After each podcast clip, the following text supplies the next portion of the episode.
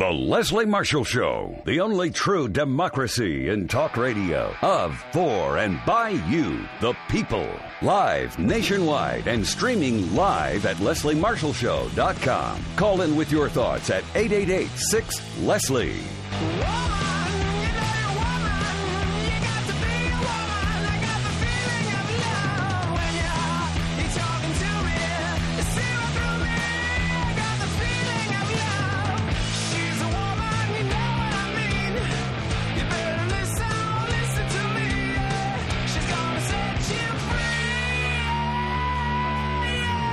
Here to set you free. Happy Thursday. I'm Leslie Marshall. Welcome or welcome back. Only true democracy in talk radio of four and by you, the people. Hey, we're live in the radio nationwide, streaming live worldwide on the World Wide Web. LeslieMarshallShow.com forward slash stream. We stream live when we broadcast live Monday through Friday, 3 to 6 p.m. Eastern.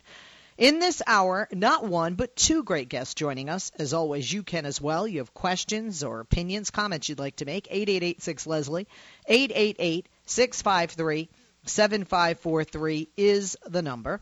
And uh, you can also tweet. Follow me on Twitter at Leslie Marshall. We'll incorporate your tweets throughout the hour as well. Uh, first up, we have joining us Michael Shure, political correspondent from Al Jazeera America. He's been on the program before. And uh, it pretty much seems that it's either Trump or the Republican Party not both. Michael, welcome back to the program. Happy Thursday. More than a pleasure to have you with us. I'm delighted to be here. Nobody told me there was going to be another great guest, though, Leslie. well, well, Michael, you know you're the great. Are you on first? Are you on first? That's, I, that's a good point. Good point. Yep. You know, the, one of the reasons answer. we get one of the reasons we get along. Um, I, I swear to God, I, I, I just got to tell you this. One time, one time, I got an email from Roger Ailes, and I am a contributor, and I'm a liberal at Fox. I was a little nervous, you know, when the boss sends you an email. Right. This is years ago, and I opened it up, and um, it said, um, "Good job tonight" on Hannity, and I was in New York, and so I was on set, and so he must have been watching.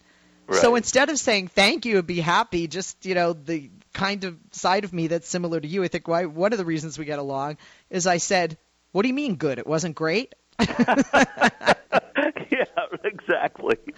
And then after that, I'm still I'm still employed there, so I guess that was okay to do. It worked out. Yeah. But let's talk about somebody who definitely thinks he's great and wouldn't even ask, um, and that is uh, Donald Trump. Um, yeah. It's either Trump or the Republican Party, not both. Or is it? And I say that because you know that Trump constantly dangles that threat of, I'll run as an independent if you don't kiss my butt, GOP. Right.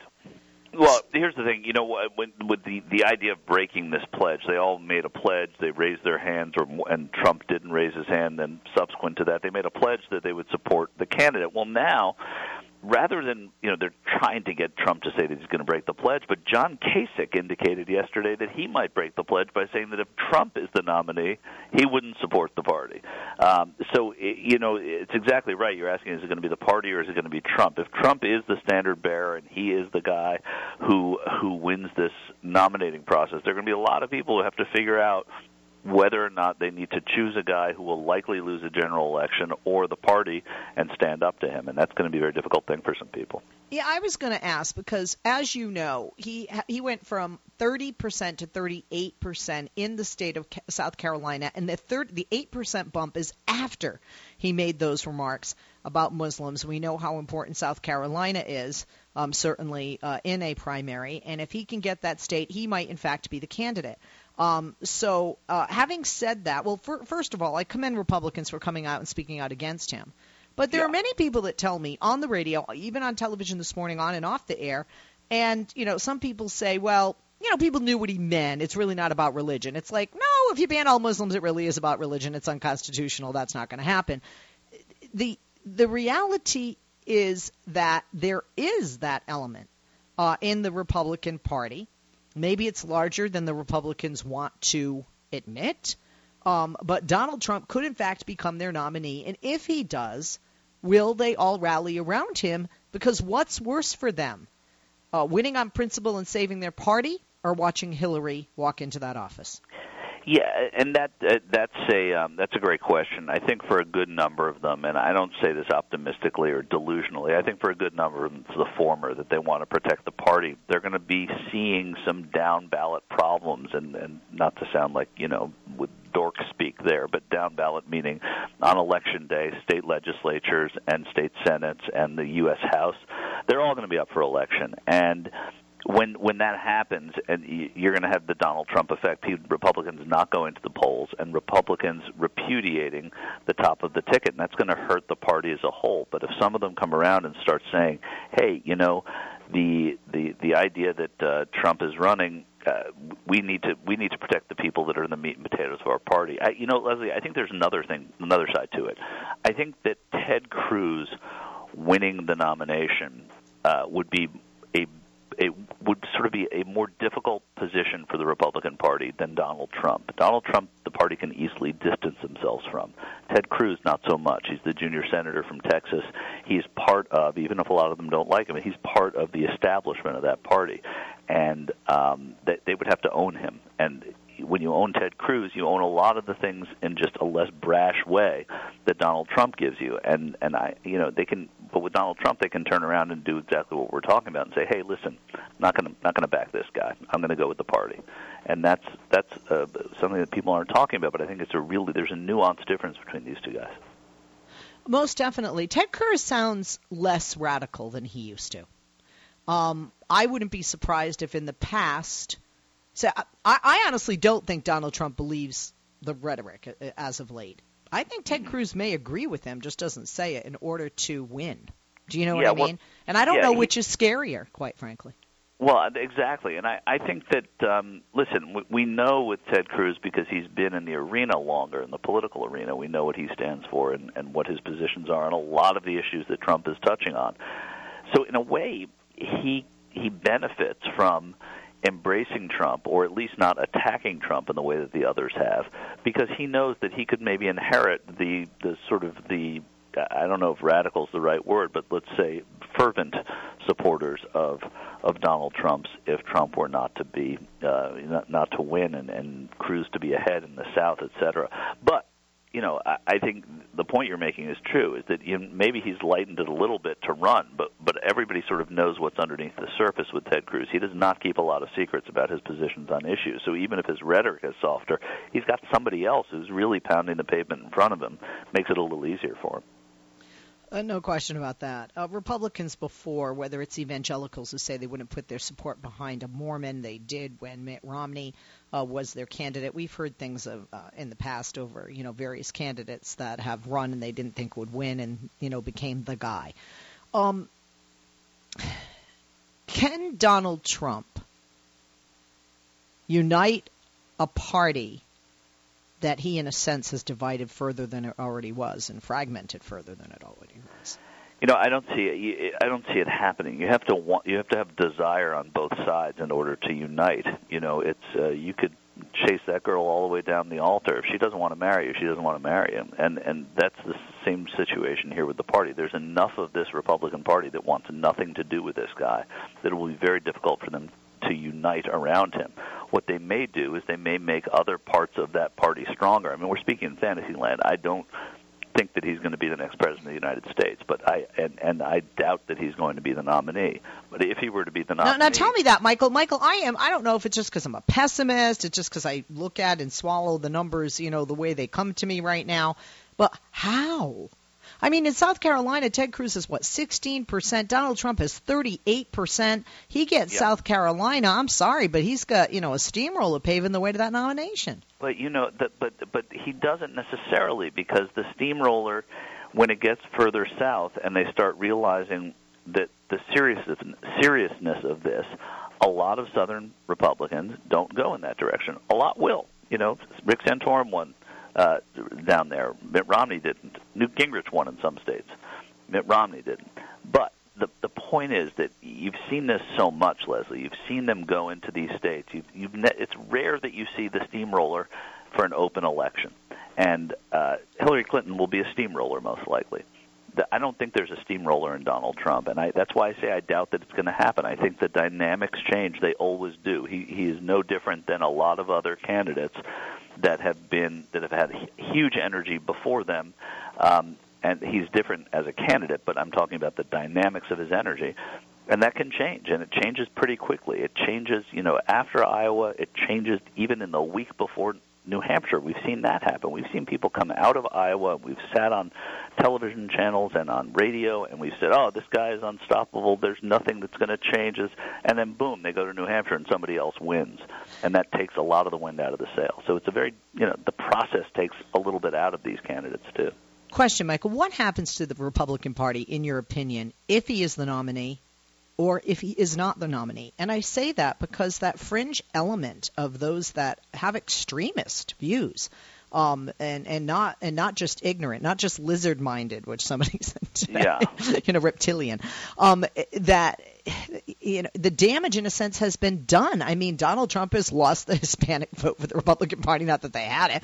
Uh, Donald Donald Trump has f- further pushed African Americans, women and Hispanics away when Republicans need all of those groups, that voting pool, more. Um, and of course, um, Muslims, Japanese, and all other Asian Americans with uh, the defense of Manzanar trying to yeah. link that to his latest comments about Muslims. So, what happens to the Republican Party if he gets the nomination and if he doesn't? And I say that because isn't the damage already done? Well, I mean, in a sense, the, the, a lot of the damage is done. I mean, I, listen, if if they completely repudiate this guy and Ted Cruz, and somebody like John Kasich wins the nomination, is the damage done? Uh, not as badly because they can say, "Listen, we we we turned aside the people that wanted to speak with this rhetoric." Will that happen? No, that's not going to happen.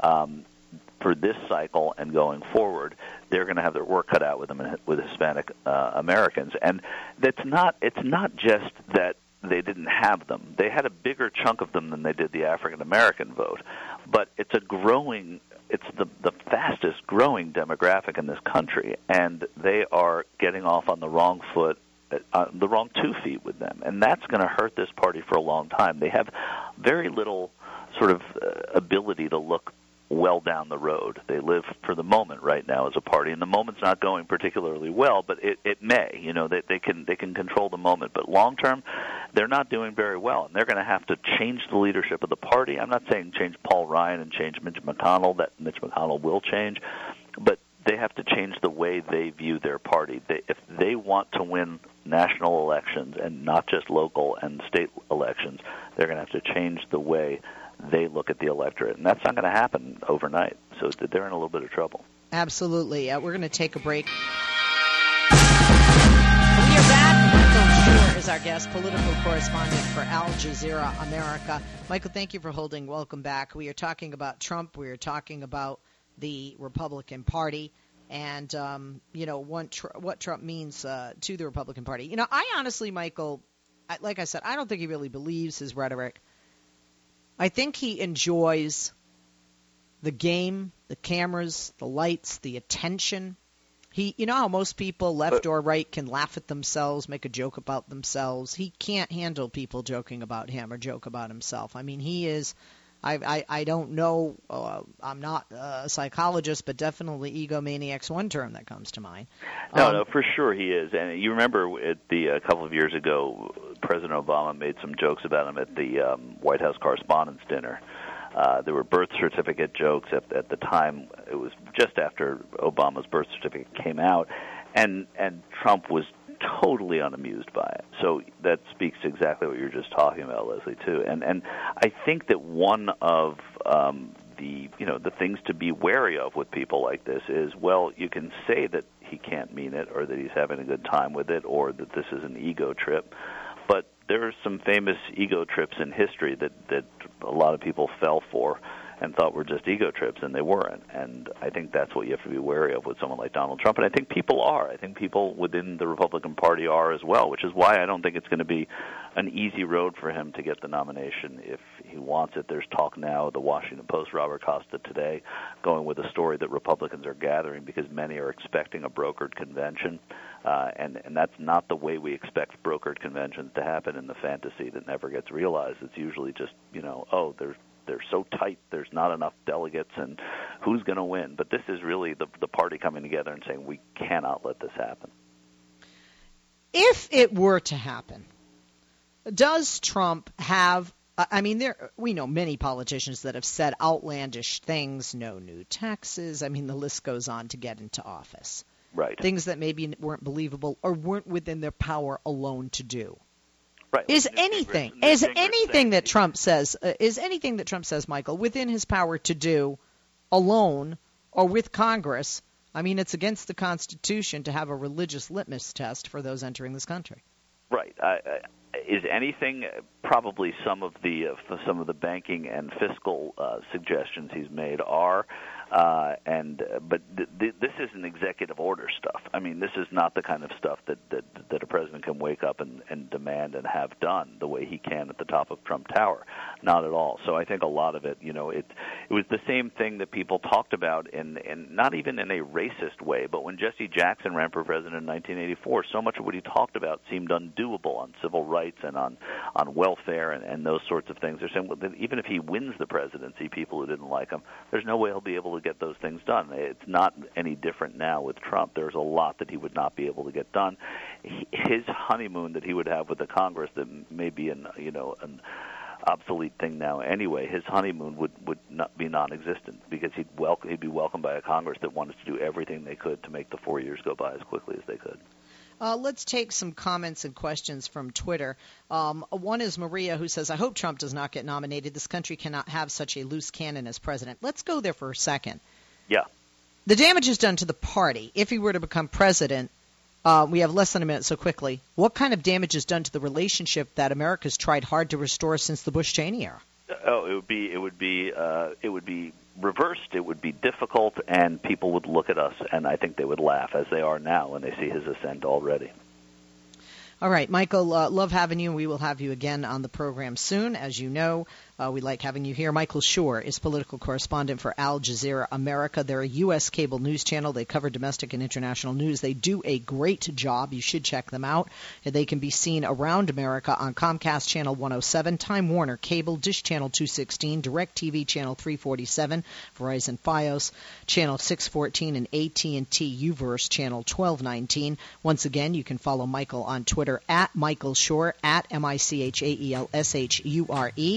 Can follow Al Jazeera America at AJAM, and the website is america.aljazeera.com.